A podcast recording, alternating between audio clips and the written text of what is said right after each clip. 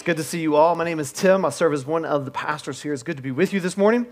Before we jump into today's text, I got just a couple quick announcements for you. First, next Sunday, August 28th, is our next baptism class. And so if you are here and you'd say, Tim, I follow Jesus, just haven't been baptized yet, I would just want to say, hey, why not? Let's get you baptized. So let's join us for this class next week. You can find all about what baptism is and how we view that here, and also how you as well can get baptized here at Grace Point Church. So we'd love to invite you to come and be a part of that. If you want to go ahead and just get signed up for that class right now, you can just, there's a QR code in the seat back right there in front of you. It says connect with us. If you can just go and scan that with your smartphone, it'll take you right to our right to a page where you can get registered there.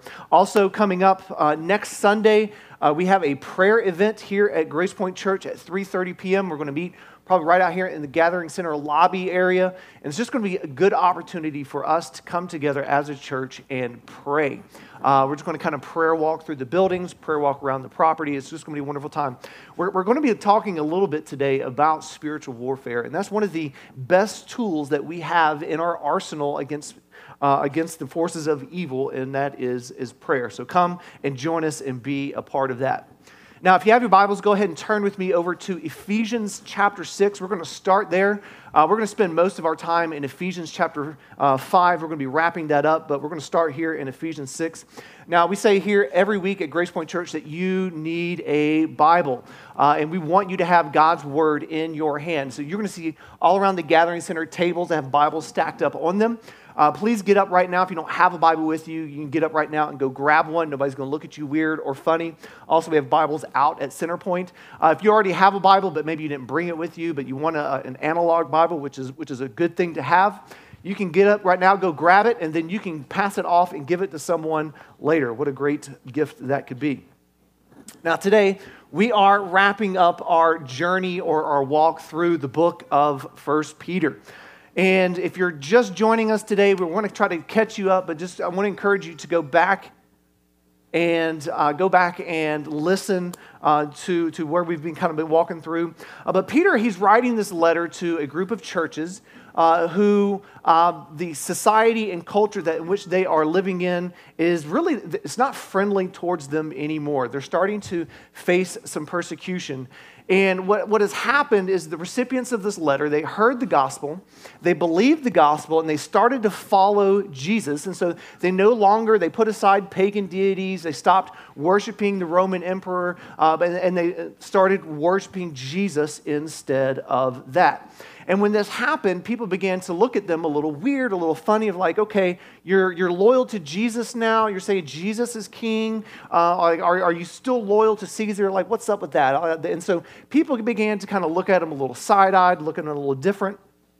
And what you have to understand what's going on here is that Rome is a political system, and it expected its citizens to be loyal to the political party.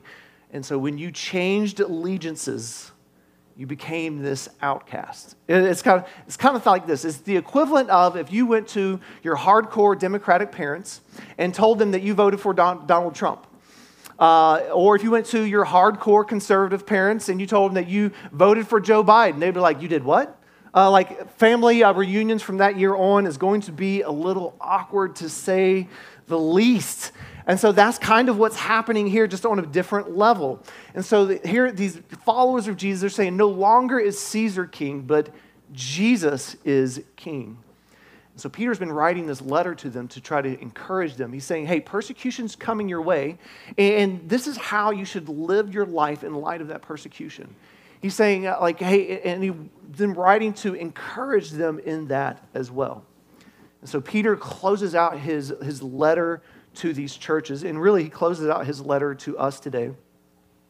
And what he does is he's going to leave his readers, he's going to leave us with a final warning and a final encouragement. So one last warning, one last encouragement, that's where we're headed today. Now this is the big thing I want you to see. Since these churches have switched over from Team Jesus, from Team Caesar over to Team Jesus, and we read that Nero would eventually go on and start persecuting Christians, and he would be killing Christians. you would think that Nero is the enemy. Like if someone's out to kill me, right, or out to get me, they're my enemy. They're not for me. They're against me. You're my enemy. You're coming at me. And what Paul says here in Ephesians chapter 6, he says, "For we do not wrestle against flesh and blood, but against the rulers, against the authorities, against the cosmic powers over this present darkness, against the spiritual forces of evil in the heavenly places."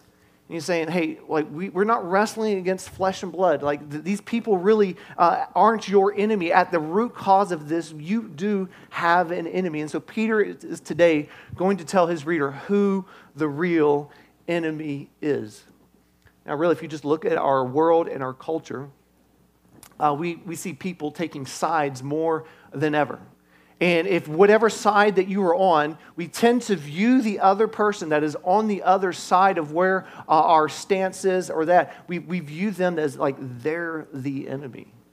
And can I just say that today that the Republicans are not your enemy? And the Democrats are not your enemy, and your spouse is definitely not your enemy, and your kids are not your enemy, even though you think they're ganging up on you. Ty Nickelback is not your enemy. I don't know what they did to you ever. But your boss is not your enemy. But we do, the Bible says we do have an enemy, though. And that this enemy is out to steal, kill, and destroy us. Look what John 10:10 says about this. Jesus is saying, he says, the thief comes only to steal and kill and destroy. But Jesus says, I came that they may have life and have it abundantly. So let's turn over to 1 Peter chapter 5, and we're going to finish out this letter and see what Peter has to say about this enemy. We're going to pick up here in verse 8. It says this. It says, be sober-minded. Be watchful. It says, your adversary, the devil, prowls around like a roaring lion, seeking someone to devour. So who is our enemy? Your adversary, the devil. Right, the devil is our enemy. So your adversary is just a Hebrew name for Satan, and devil is just a word for deceiver. And so adversary, the devil, Satan, the deceiver, he is our enemy. He is our adversary. It means he is against you. He is not for you in any way. He is after our souls. And really, this should begin to tell you something about the value and worth the human soul is. I love what Charles Spurgeon said about this. He says, consider how precious a soul must be when God and the devil are both after it. We have a soul. And we would be wise to be sober-minded about what we put into that. We should be watchful and be caring of our souls in that and nourish our souls. But we have an enemy that is after our souls. It says, be watchful. Meaning that we need to be aware. We need to pay attention. That we need to know that we are in a spiritual battle, that we are in the midst of a spiritual warfare, and that we need to be on guard, that we need to be on the lookout. But I want to draw your attention to this word sober-minded. He says that we are to be sober-minded. It's the idea that we should think rightly, to be clear-headed in our understanding about who this enemy really is. And really, when you think about it, we can fall into a couple of traps when it comes to our enemy. One is we can tend to overestimate our enemy's capabilities. While the Satan is a formidable enemy, he is still not God. He is still not all-powerful. He is still not all-knowing. He is still limited. But we tend to overestimate our enemy. Now, we need to be careful, and I want to be careful today, to not make too much of him, because we want to make much of Jesus and not much of him. But Scripture says right here that he's this roaring lion. I don't know about you, but like I've seen a lion at a zoo, but if that lion were to get out and he'd become walking through here and he's licking his chops, looking at me, I might be a little fearful, right? And so the idea in this roaring lion is that Satan wants us to be afraid of him. We talked about anxiety and fear last week. He wants us to be afraid of him, to cave in fear. And really, that's the devil's job, is to make us afraid, to make us anxious. And how different is the devil from Jesus? Right? One is a roaring lion wanting to devour you. The other one wants to save you and rescue you. And Peter's saying, hey, don't fear. We don't have anything really to fear. We need to be sober-minded. We need to be watchful, but we don't have to fear because we know a bigger, better lion, the Lion of Judah. Right? So we know a bigger, better lion who's going to reign over all. So that's one way that we can... we tend to overestimate our enemy. The other trap that we fall into in this is that we tend to underestimate our enemy. I love what John Mark Comer says about this. In fact, he's got a book called Live No Lies. It's really helpful. He's recognize and resist the three enemies that sabotage your peace. And so I highly recommend this book. He talks about the devil, the flesh, and the world, and how those things really work in tandem together. Now, don't be intimidated by the size. It looks really thick for all you non-readers, but the way the book is laid out, it actually could be about less than half of that, the way that he has the book laid out. But he says this. He says, the danger for most of us is not that we feel an excessive and unhealthy interest in the devil, it's just that we ignore him entirely and go about our lives oblivious to his daily assault on our souls. And really, I would say this is one of the greatest tricks of the enemy, is that he has convinced people that he's not really that much of a threat. I mean, he's there, but he's really not much of a threat. We kind of characterize the devil, right? Like, we just kind of imagine him. He's like this little cartoon devil that's sitting on our shoulder, and he's not really much of a threat. He's more annoying than anything. I love Oh Brother, Where Art Thou? It's one of my favorite movies by the Coen brothers, and I love the line in there. This dialogue happening between two of the characters, and he says, Pete, I've always wondered what the devil looks like. And he says, well, they're all manner of lesser imps and demons, Pete, but the great Satan himself is red and scaly with a bifurcated tail, and he carries a hay fork. And that's kind of how we have come to view our enemy, that he's really not that threatening. He's really not this scary, roaring lion, that he's really just this kind of this harmless, annoying character. But we have an enemy. And so we have to be careful that we don't overestimate or underestimate him. We can get to the place where we can think there's a devil under every rock, or we can think there's no devil behind any rock. And so both ways in this is dangerous thinking. But Peter says that he's prowling around, that he's seeking someone to devour. And Satan wants nothing more than to destroy what God loves, to destroy us. So what are the weapons, what are the tactics that Satan uses to devour us, to come after us? And I want to go through four of these real quickly, and he has more in his arsenal, but these are the four major ones that Satan employs. But I want you to notice the progression of how these things work in tandem with one another. The first thing that he uses is distraction.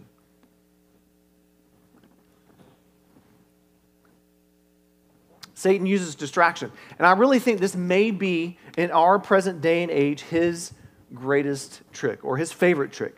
Because why bother deceiving you with the truth? Why bother tempting you if all he has to do is keep you distracted and your eyes off of Jesus? One author, I love the way he puts it this. He says, the extraordinary bombardment on our mind every day from 1,000 different sources leaves us distracted, with our minds going simultaneously in multiple directions. How then can we receive from Scripture the truth God has for us if we cannot focus long enough, linger long enough to receive the truth? Every age has its own challenges, and this one is ours. It is the affliction of distraction. We've talked a little bit about this over the course of 1 Peter. But really, we live in a distracted world. And so I just want to talk about two things this morning that Satan uses to distract us. And I want you to notice that these two things really aren't bad things.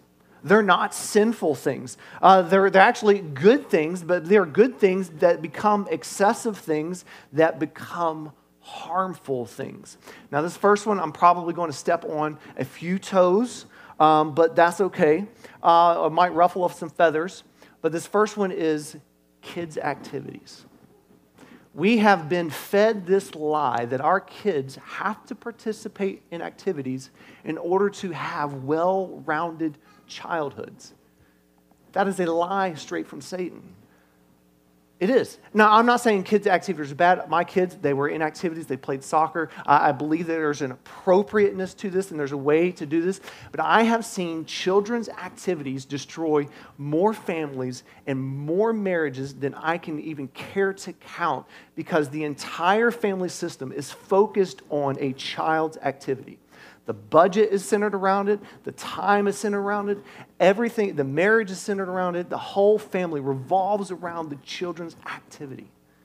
And we have to be careful of this. We have to be mindful of this. One way you know that you are venturing into that territory is when you start missing church, when you start missing community group, when you start missing time together as a family. And I hear all the time, like, well, Tim, we're doing this as a family activity. We get to go to these things together. I'm like, yes, you might be doing an activity together, but everything is not focused on connecting and relating and building relationships in the midst of that. It's all centered around the activity. You're doing something together.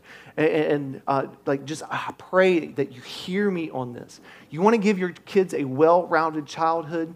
Show up and be present with them as parents. Now, this next one, I don't really struggle with kids' activities, but this next one is me. So this has me written all over it. And the next one is our phones. Our phones are the biggest distractors that we have, and we carry it around with us 24/7. From the moment we wake up to the moment we go to bed. Everything has an app and wants you to download the app, and every app wants you to turn on notifications. So if you just think about how many apps do you have on your phone right now? 30, 40, 50? That's how many apps that are sending you notifications, not to mention emails and texts and Slack and all the things that go along with that, and they're just saying, look at me, look at me, look at me, look at me, look at me, and it's keeping us distracted. I mentioned a book a few weeks ago called Amusing Ourselves to Death. And another quote from this book that I thought was just really helpful. Spiritual devastation is more likely to come from an enemy with a smiling face. It is. And we look at our culture, we look at the church, and we really, if we were truly honest, we see so much spiritual devastation happening in our lives. And Satan wants nothing more than to distract you. And once we're distracted from the truth of Jesus, we are so easily deceived. And that's his weapon number two of choice, is deception. #fake news, right? He attacks us with lies. Look what Jesus says about Satan in John 8:44. Jesus, he's speaking to the religious leaders. And I think this is always interesting that Jesus is talking to uber-rigid, legalistic spiritual leaders, and he says this to them. He says, "You are of your father, the devil, and your will is to do your father's desires. He was a murderer from the beginning and does not stand in the truth, because there is no truth in him. When he lies, he speaks out of his own character, for he is a liar and the father of lies." You know what? We can just kind of break down this verse. But we can just break down this verse, and we can really shorten it to say, how do we know when the devil is lying? When his lips are moving, right? That's how we know. And really, our very first introduction to Satan, that's exactly what he is doing. Look at Genesis chapter 3, verse 1. It's the very first introduction to Satan in Scripture. And it says, "Now the serpent was more crafty than any other beast of the field that the Lord God had made. And he said to the woman, 'Did God actually say that you shall not eat of any tree in the garden?'" And I want you to notice right there that in this deception, there's just a hint There's just an element of truth. And really, the best lies are ones that contain a little bit of truth. I read a quote, I don't know where I got it from, but it says, the best lies are 95% true. Just make sure the 5% that's not does the most damage. And that's what Satan's MO. That's how he operates. And so what I want to do this morning, I just want to walk quickly through three lies Satan uses to deceive us. The first one is we called God won't lies. God won't help me. God won't forgive me. God won't hear me. God won't love me. And really, these are lies about God's character and his nature. These are lies, direct lies about who God is. Second one, we call them nobody cares lies. God doesn't really care about what I'm going through. People don't really care about me. I'm unlovable. Everyone's going to let you down. You're on your own. No one's looking out for you. The church doesn't care. They're just going to let you down like everybody else. Nobody cares. You're all alone. Like, you just have to figure this out by yourself. And the third one turns into these self-centered lies. Self-centered lies that live your truth. How many times do we hear that in our culture today? Live your truth as if you are somehow a mini source of truth. We are not any kind of source of truth. There is only one truth, and that is God. And so we should not live our truth. We should be living God's truth. God just wants me to be happy. YOLO, baby. You only live once. I am my own authority. I know what's best for my life. And these three of the most common lies that we hear whispered by Satan. And the only way that we can fight lies is with truth. We have to be so immersed in the truth in order to be able to combat lies. But let me just ask you, how much time do you actually spend in truth? How much time are you spending in God's Word? This is why we say every week, you need a Bible. We don't just say that because we're a church and we get Jesus nickels. Every time we say that, we're like, there's another one. Like, we really want you to be in that. This is, we want you to be connected to the source of truth to combat these lies. Why? Because every minute of every day, 24 hours a day, 7 days a week, we are bombarded with the lies of this world. And the only way that we can have a hope and a chance at surviving this is to be in God's Word.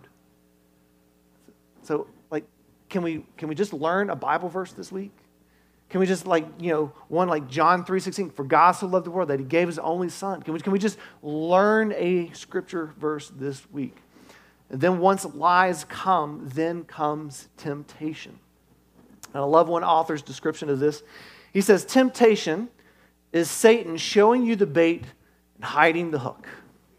It's kind of like when you go fishing, right? You don't want that hook showing, so you just kind of put it in the bait, and then you're kind of dangling it out, and you're like, here, fishy, fishy, fishy, fishy. And once they bite, man, you just reel it in.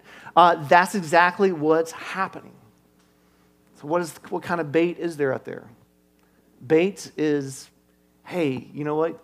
You can be dishonest at work. It's okay. It's not that big of a deal. You can get by, you know, nobody's really going to see you do it. Hook, you ain't got no job. Bait, the grass is greener on the other side. Hook, it's on top of a septic tank. Bait, I'll be happier with someone else. Hook, dang it, I got the same problems with them too. I mean, that's exactly what happens, and that is the bait and the hook that Satan uses over and over and over again. And when you take the bait and the hook is set, then comes the accusations, right? And that's his fourth trick, is accusation. He accuses us. Before you sin, the devil, he lies to you and says, go ahead, do it. It's going to be fine. Everyone else does it. You know, it's your life. No one really cares anyway. Like, you just do you. And then you sin, and immediately that verbiage changed from go ahead and do it to how could you possibly? Like, you're pathetic. You're no good. God doesn't love you. God can never use you. So I want you to know that these are words. These are not the words from a God who loves you, but they're from an enemy that hates you. See, now yes, when we sin, there should be conviction. There should be some godly sorrow in that. But here's how you know the difference. Conviction always drives you to Jesus. Conviction always drives you to the cross. But accusation always drives you away. It always moves you away. And this is how we know when people sin, whatever, like they just become absent from church. They stop showing up. They stop coming. They stop being a part of community. Satan is the accuser. Revelation 12:10, he talks about this. It said, "And I heard a loud voice in heaven saying, 'Now the salvation and the power and the kingdom of our God and the authority of his Christ have come.'" Praise God. It says, "For the accuser of our brothers has been thrown down. Yea." Listen to this. "Who accuses them day and night before our God." Constantly berating and saying, "How could you? Why would you?" Before you sin, he lies, and after you sin, he accuses. And accusations are designed specifically to attack your spiritual confidence, to attack your joy as a Christ follower, to attack your life and freedom that you find in Jesus and his gospel. And so instead of experiencing joy and satisfaction knowing that Jesus has died for you, you experience discouragement and doubt and despair in all of this. I mean, how many times have you sinned and you've just wallowed in your sin? Like you were no good, you were just so downcast that you just couldn't move beyond what was going on in your life. I love what one pastor says. He says, "Satan wants you to wallow in your sin rather than revel in your Savior." That's where Satan wants you. And these are the weapons that our enemy employs. And I want you to know that we are engaged in a spiritual battle. Like you get that, right? You understand that. I hope that you are aware of that you're sober-minded about that. But if we're engaged in a spiritual war, if we're locked in this spiritual battle, I kind of want to know that I got people with me. I want to know someone is in my foxhole fighting with me. It's a little fearful to know that I'm in this foxhole by myself, but I want to know that I have other people in the fight with me. Look at verse 9, 1 Peter chapter 5, verse 9. It says, "Resist him, firm in your faith, knowing that the same kinds of suffering are being experienced by your brotherhood throughout the world." Listen, you're not alone. Ever since Adam and Eve were in the garden, God's people have been attacked by this enemy. Look at 1 Corinthians 10:13. It says, "No temptation has overtaken you that is not common to man." Like there's nothing that you are gone through, that nothing that you have experienced in your life, no temptation that you've had before is unique to you.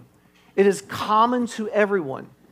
But I love this, how Paul finishes out. He says, "But God is faithful. God is faithful, and he will not let you be tempted beyond your ability, but with temptation he will also provide the way of escape that you may be able to endure it." One of the best tools that we have to endure it, to escape temptation, is community. And we have to know that what you're going through, what you're being tempted with, what you're struggling with, whatever that sin is, lust, porn, financial, overspending, whatever that is, that's nothing new. Really, I want you to look at the people around you. Look at the people that are sitting next to you. Look up here on stage. There are people here that are experiencing the exact same battle that you are. Go ahead and turn to the next person to you and just say, "Hey, we're in this together." Yeah. Exactly. We are in this together. And I want you to know, it's not just Grace Point Church that's jacked up. It's not just Grace Point. It's not just Grace Point Church that struggles, but our brothers and sisters around the world have struggled in this same battle. And Satan wants you to believe that you're the only one, that nobody else struggles the way that you do, that you're not alone. And we would have to be foolish to think that we can do this by ourselves, that we can resist him on our own. I love nature shows. I love like Planet Earth and Blue Planet and just those things are my jam. I love watching those. I think they're just relaxing. I enjoy them. But I always like it when the predator is stalking the prey. And if I'm honest, I always kind of am rooting for the predator. Probably says a little bit of something about me, but that's okay. I'm always like, yeah, get him. But if you notice what the predator does with the prey, he always looks for the prey that is maybe separated from the pack. Or if they're not separated from the pack, the predator is trying to separate them from the pack. Why? Because if they're not with the pack, they're more vulnerable. They're easier to pick off. It's the same with us. That when we are isolated and we are alone, we become a prime target for the attacks of the enemy. How does he do this? He does this through his accusations. You'll hear him say things like, I can't believe you struggle with this. Like you can't let anybody else know that you struggle with this. What are they going to think of you that when they find out that you struggle with this? Like what kind of Christian would do that? What would they think of you if they found out that you thought this way or were tempted this way or struggled in this way? They would just like look at you funny and they would just bail on you. They would think you're some kind of awful person. And so we hear that and we're fearful of just saying, hey, this is what I'm struggling with. This is what I got going on in my heart right now. And when that happens, we can only keep quiet so long. We can only wrestle with temptation alone for so long before we can no longer resist. And eventually we cave. But when we say something, when we go to someone, that a safe person, a trustworthy person, and say, you know what? I'm struggling with this. I'm tempted by this. And just by saying it out loud, I've seen over and over again, that thing that you're tempted with, that you're struggling with, begins to lose its power that it has over you. And in that, you can resist that together. And I pray, this is my prayer, I pray that Grace Point Church is that safe place. I pray that our church is the safe place where we can go and just say, you know what, I'm struggling with this. And you don't get like, you struggle with that? I don't struggle with that. Like, there's must be something wrong with you. What kind of messed up? No, I want you to be able to come and say, hey, I struggle with that. And we can say, hey, how can we help? How can we come around you? Let's resist this together. That is our enemy. And we must be aware, we must be watchful, we must be sober-minded. But Peter leaves us with one final encouragement. Look down at verse 10. And he says, after you have suffered a little while, the God of all grace, who has called you to his eternal glory in Christ, will himself restore, confirm, and strengthen, and establish you. To him be the dominion forever and ever. Amen. Here's the encouragement. Victory is on the horizon. God wins. I've read the end of the book. Spoiler alert. God wins.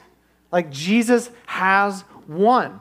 And so the battle for you might be intense. You might be experiencing some overwhelming temptation or even accusation in the moment. And it may feel like Satan's winning the war right now, but you need to hold on and know that God wins in the end. And the encouragement here is to hang in there, resist, persevere. Look what it says right here. It says, the God of all grace. The God of all grace, who has called you to his eternal glory in Christ. He's called you. He's pulled you in. Will himself restore.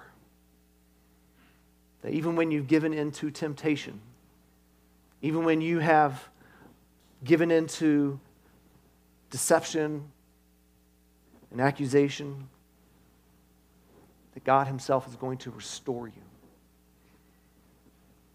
you. In that, he confirms you.